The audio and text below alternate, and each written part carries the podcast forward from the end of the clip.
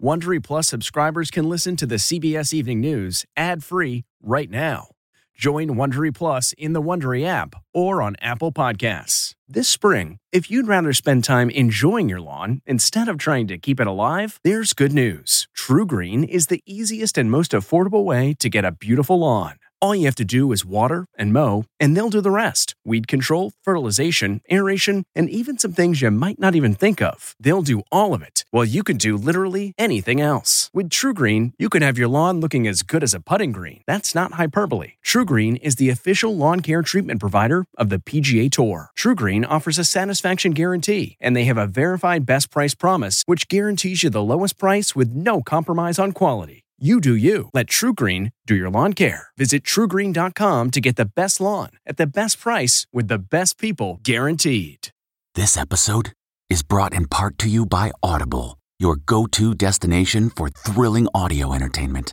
Whether you're looking for a hair raising experience to enjoy while you're on the move or eager to dive into sinister and shocking tales, Audible has an exclusive collection of thrillers from best selling authors that will keep you on the edge of your seat like James Patterson's first audio only thriller, The Coldest Case.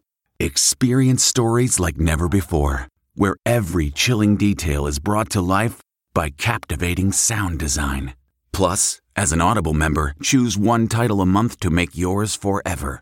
And now, new members can try Audible free for 30 days. Just visit audible.com slash WonderyPod or text WonderyPod to 500 500. That's audible.com slash WonderyPod or text WonderyPod to 500 500.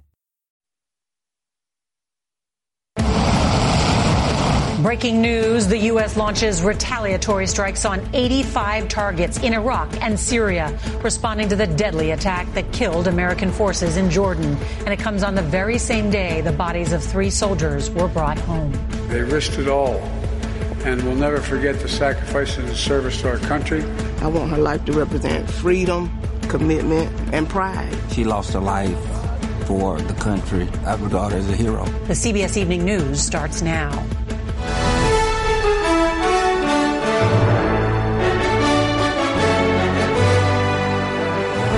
Good evening, and thank you for being with us on this busy Friday night. And we do want to begin with that breaking news. The United States beginning a series of retaliatory airstrikes on sites. The White House said tonight that they have clear, irrefutable evidence is connected to the deadly drone attack that killed three soldiers in Jordan. The president's national security spokesperson, John Kirby, saying tonight the strikes were successful, but that a damage assessment will be done when the sun rises in the region. And this is just the beginning. The president saying the response will continue. Here is what we know. Three of the locations hit are in Iraq. Four are in Syria. And there were dozens of individual targets within each site. The strike lasted over 30 minutes involving multiple aircraft. Those planes are now out of harm's way. And it comes on the same day President Biden and First Lady Jill Biden were at Dover Air Force Base in Delaware for the dignified transfer of the remains of those fallen service members. We just returned from the Middle East, where we were the first journalists to embed with the U.S. Navy and saw the work being done firsthand to deter Iranian backed groups from attacking American assets in the region. Tonight, we have team coverage from the Pentagon to the Middle East, and we want to begin with CBS's Nancy Cordes, who is at the White House. Good evening, Nancy. And we are hearing from the commander in chief tonight, right?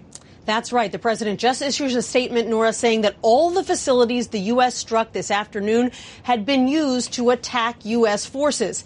And he added this if you harm an American, we will respond. Pentagon officials say two B 1 bombers were among the military aircraft used to strike more than 85 targets in Iraq and Syria. The targets included command and control centers, weapons depots, and drone storage facilities, all of them linked to Iran's Revolutionary Guard and affiliated militia groups. The strikes were approved by the president and launched just a few hours after he welcomed the bodies of three fallen service members back to U.S. soil.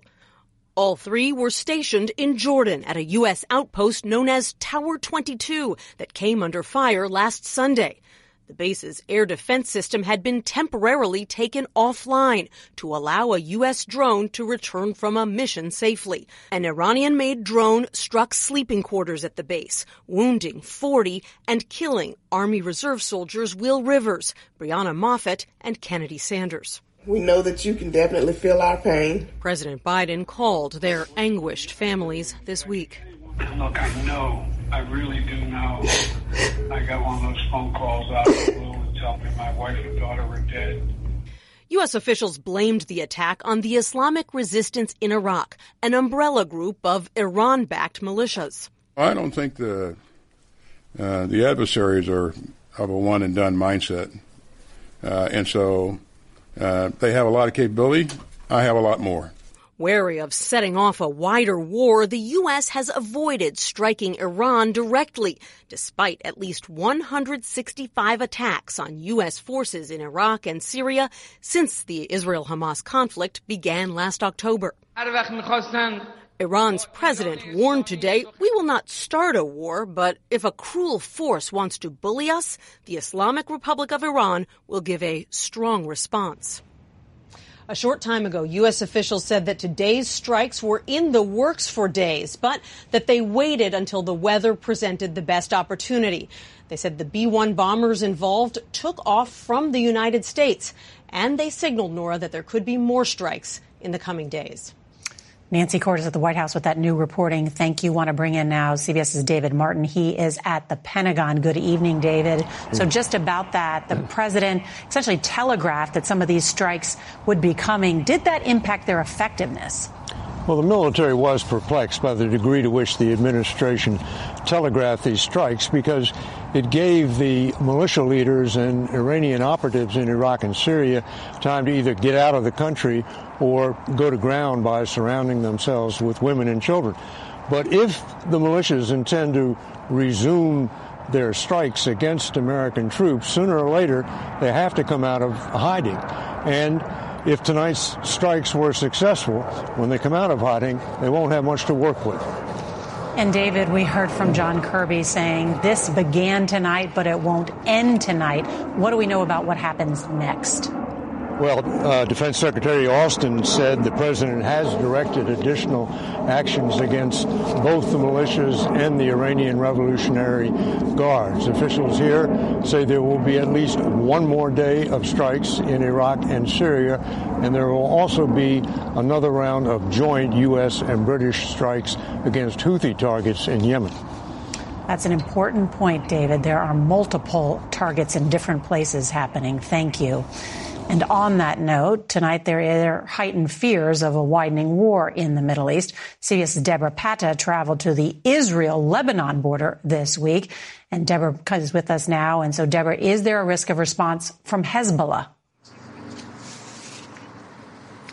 Now, Norah, it's unlikely that Iran will choose to respond directly against the U.S., but one possibility would be through its proxy armed group Hezbollah, which, as you say, is based in Lebanon, right on that Israeli border. The Israeli military has been trading fire with Hezbollah fighters since the Hamas attack on October 7th, and increasingly there has been a lot of saber rattling. Israeli troops are on the ready in the north, and Prime Minister Benjamin Netanyahu has threatened to turn Beirut into Gaza while Hezbollah's leader, Hassan Nasrallah, has warned that if Israel wages war against them, it will be very costly.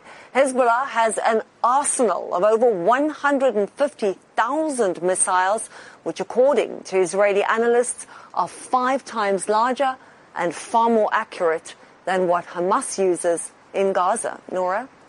Deborah Patta, thank you.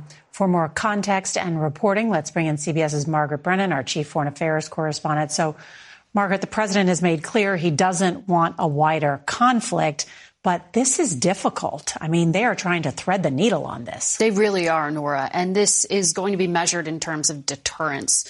Success can be judged by whether these Iranian backed militias continue to strike at the U.S., as they have more than 165 times just since the month of October, with last weekend being the deadliest. Now, the president's also trying to decide whether to keep that U.S. military presence in the region 3,400 troops between Iraq and Syria. Is it essential or are they at risk?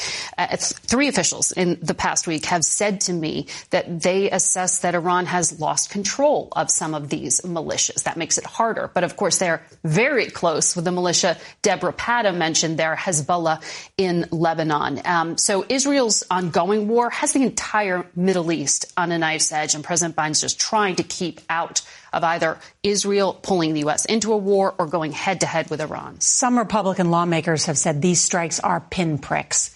Why hasn't there been an effort to take out uh, the IRGC, these Iranian groups that have been embedded, whether in Yemen or Iraq or Syria, command and control?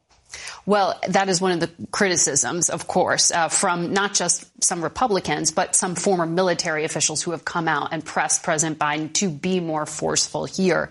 Uh, one of the things that they're trying to assess is just what tips that balance, what draws in the United States. If you can only focus on equipment and radar and targeting to make yeah. them less effective in attacking, is that enough? Or do you actually need to go out and take out leaders, as President Trump did back in 2020? But that decision to kill Qasem Soleimani, that general, has also left a leadership vacuum in some ways. So everything has a consequence. Yeah, really interesting. Margaret Brennan, always good to have you. Thank you so much. Thank you.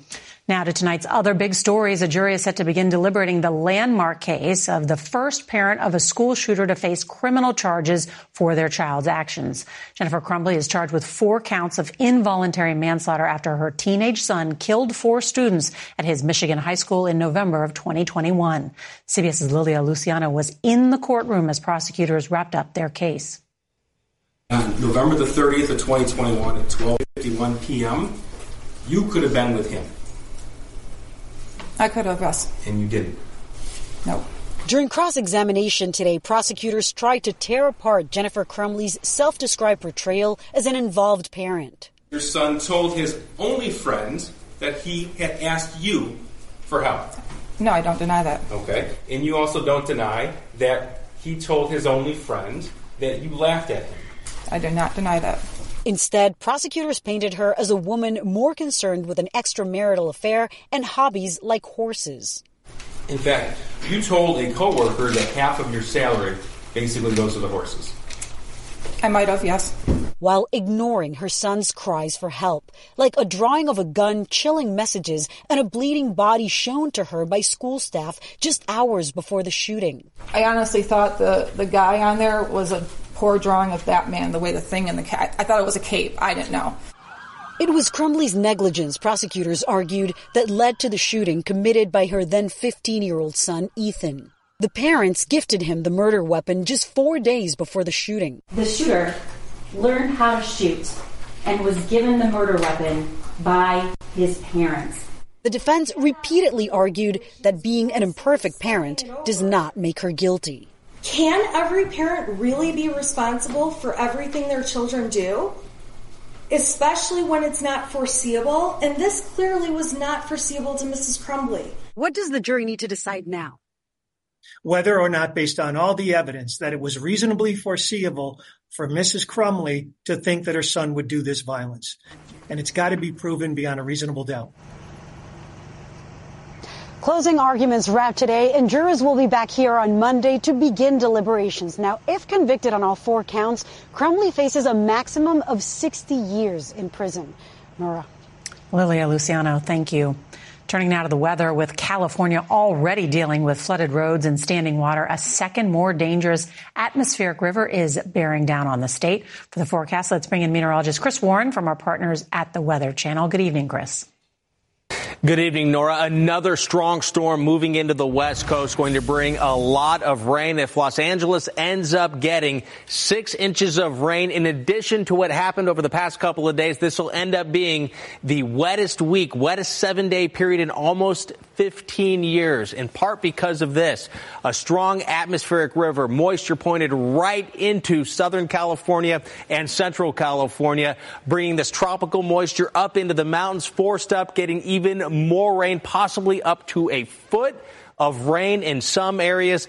That means there is a high risk for some life threatening and damaging flooding. Not just a possibility, but it's likely, Norah, on Sunday into Monday, there will be flash flooding. Important warning, Chris Warren. Thank you. The district attorney overseeing the election interference case against former President Donald Trump in Georgia admitted today to having a personal relationship with the lead prosecutor in the case. In a court filing, Fulton County DA Fani Willis says her relationship with Special Prosecutor Nathan Wade has no bearing on the case. Trump and several co-defendants say Willis should be removed from the case, calling the relationship a conflict of interest. Tonight, investigators are trying to figure out what caused a small plane to crash into several mobile homes Thursday night in Clearwater, Florida. Officials say the pilot and two people on the ground were killed just three miles from the nearest airport. CBS's Christian Benavides is on the scene. Huge explosion. The house shook.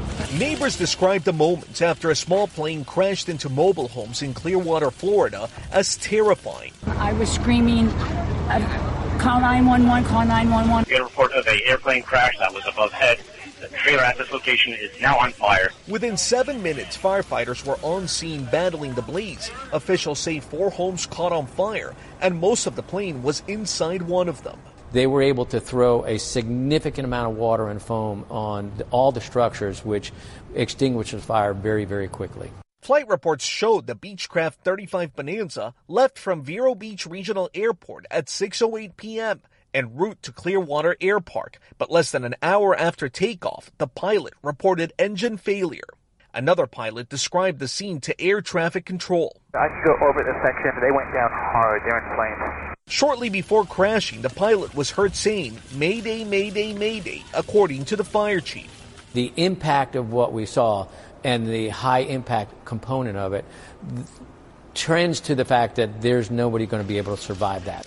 Neighbor Dave Wisnick lives in this tight knit community and heard the explosion. We're still shaking up. Still shaking. It's not, it's going to be hard to get over. Tonight, the NTSB is on scene investigating. They're expected to remove the wreckage tomorrow. Meantime, we're learning this all could have been so much worse. Officials say as many as nine people were inside the home where the plane crashed, and all except two of them had left the home just minutes prior to the incident. That Norah? is remarkable. Christian Benavides, thank you. The U.S. economy is showing signs of strength with a January hiring boom. The Labor Department says 353,000 jobs were added last month, and that's much better than expected. The largest growth was in professional and business services, healthcare, and retail. The unemployment rate remains unchanged at 3.7 percent.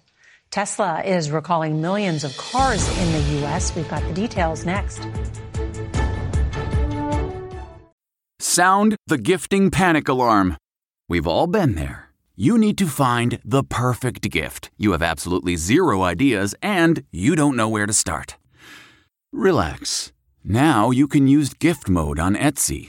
Gift mode takes the stress out of gifting so you can find the perfect item for anyone and any occasion. Just answer a few short questions about who you're shopping for and what they like, and Gift Mode gives you curated gift ideas based on hundreds of personas. Imagine pages of artisan espresso mugs for the coffee connoisseur in your life, or for the pickleballer, customized paddle covers in every shade imaginable. Etsy's got you covered. Need to find the perfect gift? Don't panic. Try Gift Mode on Etsy now. The comfort of your favorite seat is now your comfy car selling command center, thanks to Carvana. It doesn't get any better than this. Your favorite seat's the best spot in the house. Make it even better by entering your license plate or VIN and getting a real offer in minutes. There really is no place like home. And speaking of home, Carvana will pick up your car from yours after you finalize your offer. Visit Carvana.com or download the app and sell your car from your comfy place. Now, an important consumer alert for Tesla owners. The electric vehicle maker is recalling more than 2 million cars, nearly all sold in the U.S. That's because the fonts on some of the dashboard warning lights are smaller than required by federal safety standards. Tesla says it's already started releasing a software update to fix the problem. The actor who played Apollo Creed in the Rocky movies has died. We'll remember Carl Weathers next. If you can't watch the CBS Evening News, you can listen. Subscribe wherever you get your podcasts. We learned today the sad news that actor Carl Weathers died at his home in Los Angeles. Weathers was best known for playing Apollo Creed in the first four Rocky movies. He also co-starred with Arnold Schwarzenegger in Predator and recently earned an Emmy nomination for his role in the Star Wars series The Mandalorian. Weathers, a former NFL linebacker, also showed off his comedic chops in the films, including Happy Gilmore. Adam Sandler called him a true great man, great dad, great actor, great athlete. Carl Weathers was 76. On the Road is next with a man who can fix just about anything, including a broken heart.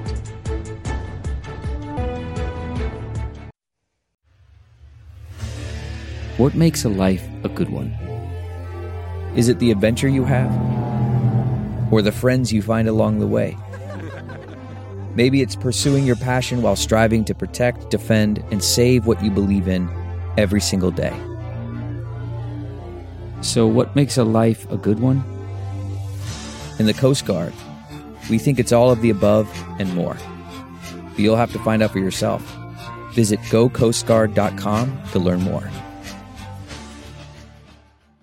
CarMax is putting peace of mind back in car shopping by putting you in the driver's seat to find a ride that's right for you. Because at CarMax, we believe you shouldn't just settle for a car, you should love your car. That's why every car we sell is CarMax certified quality so you can be sure with upfront pricing that's the same for every customer. So don't settle. Find love at first drive and start shopping now at CarMax.com. CarMax, the way car buying should be.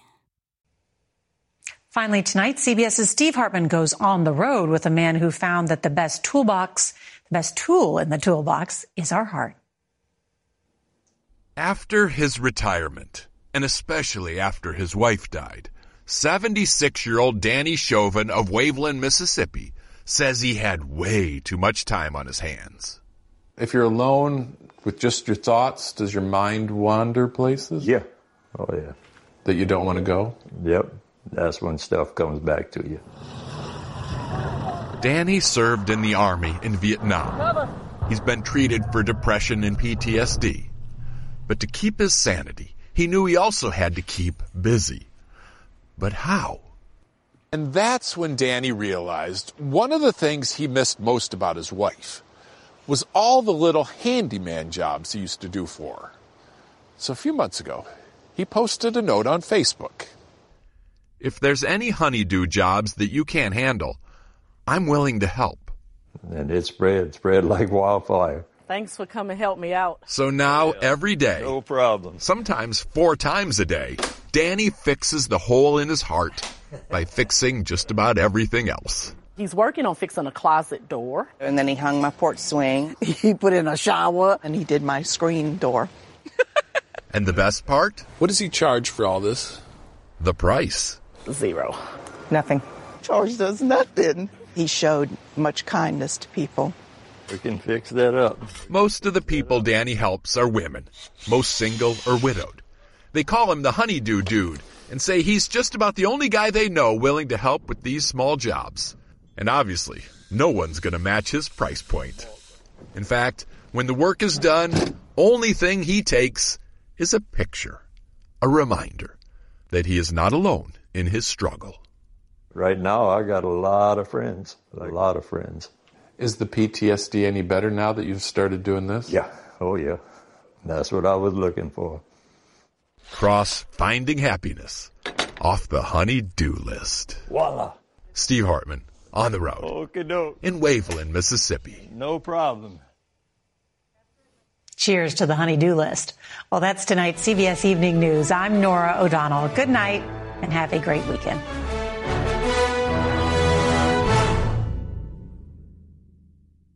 If you like the CBS Evening News, you can listen early and ad-free right now by joining Wondery Plus in the Wondery app or on Apple Podcasts. Prime members can listen ad-free on Amazon Music. Before you go, tell us about yourself by filling out a short survey at wondery.com/survey. Survivor's back, and so is On Fire, the only official Survivor podcast. And we have a twist a new co host, the winner of Survivor 45, Dee Valladares. Hi! Listen to On Fire, the official Survivor podcast, wherever you get your podcasts.